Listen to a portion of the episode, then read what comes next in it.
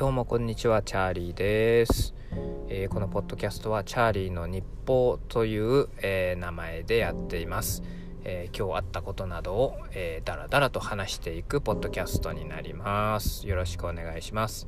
ですね、今日は何をお話しするかというと、僕最近ね会社を辞めたんですよ。で、会社辞めると何しないといけないかというと、社会保険ですね、国民健康保険にね、健康保険から変えないといけなかったり、厚生年金から、国民年金に変えないといけないんですね。役所に行ってそういう手続きを しましたね。で、そうするとね、何が起こるかっていうと、健康保険って会社と、社員で半分ずつ払ってるんですね。なんで普段例えば4万円ぐらい給与から引かれてるとすると8万円ぐらい払ってるんですよ、実際は。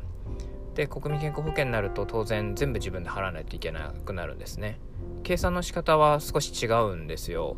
で、健康保険はいただける給与から計算するんですけど、国民健康保険って前年度の所得から計算するんですね。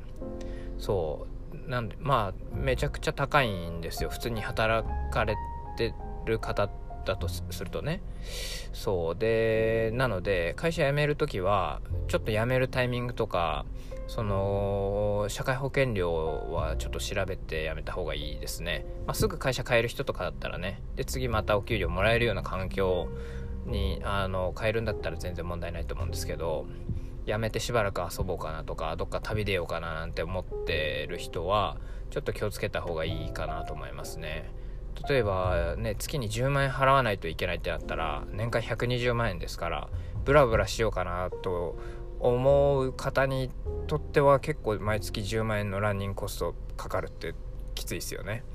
なのでちょっとそのやり方を考えた方がいいかなと思いますね。でね、僕は会社を建てるんですね、これから。で、なのでもともとはね、役員報酬なしでやろうかなと思ってたんですね。で、ただね、その保険料を見た時にちょっと高いなと思ったんで、役員報酬で少しいただいて保険料を抑えようかなという感じに、ちょっとプランを変更、検討してますね今。はい、そんなところで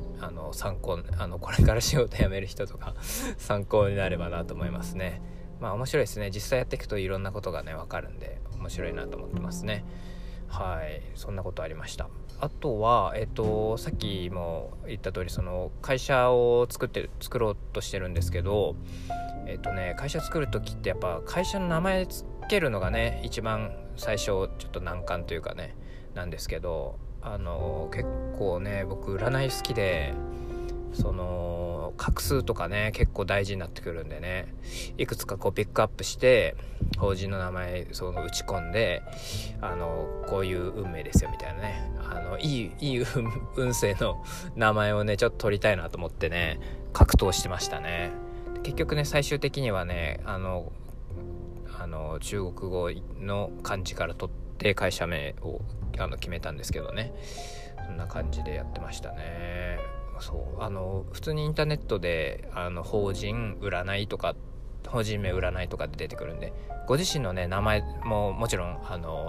こういう運勢ですよっていうのはね分かるんですけどね、法人もできるんですね。なんでねちょっとこれから建てる人とかね打っていい画数でつけてもらえればなと思いますね。なんでしょうね、できる努力の一つっていうかね、悪いよりいい方がいいと思うんでね、会社名つけるときはぜひ画数占いをちょっとして決めるのも一つありかなと思いますね。はい、じゃあ今日はこんな感じで、また明日ですね。ありがとうございます。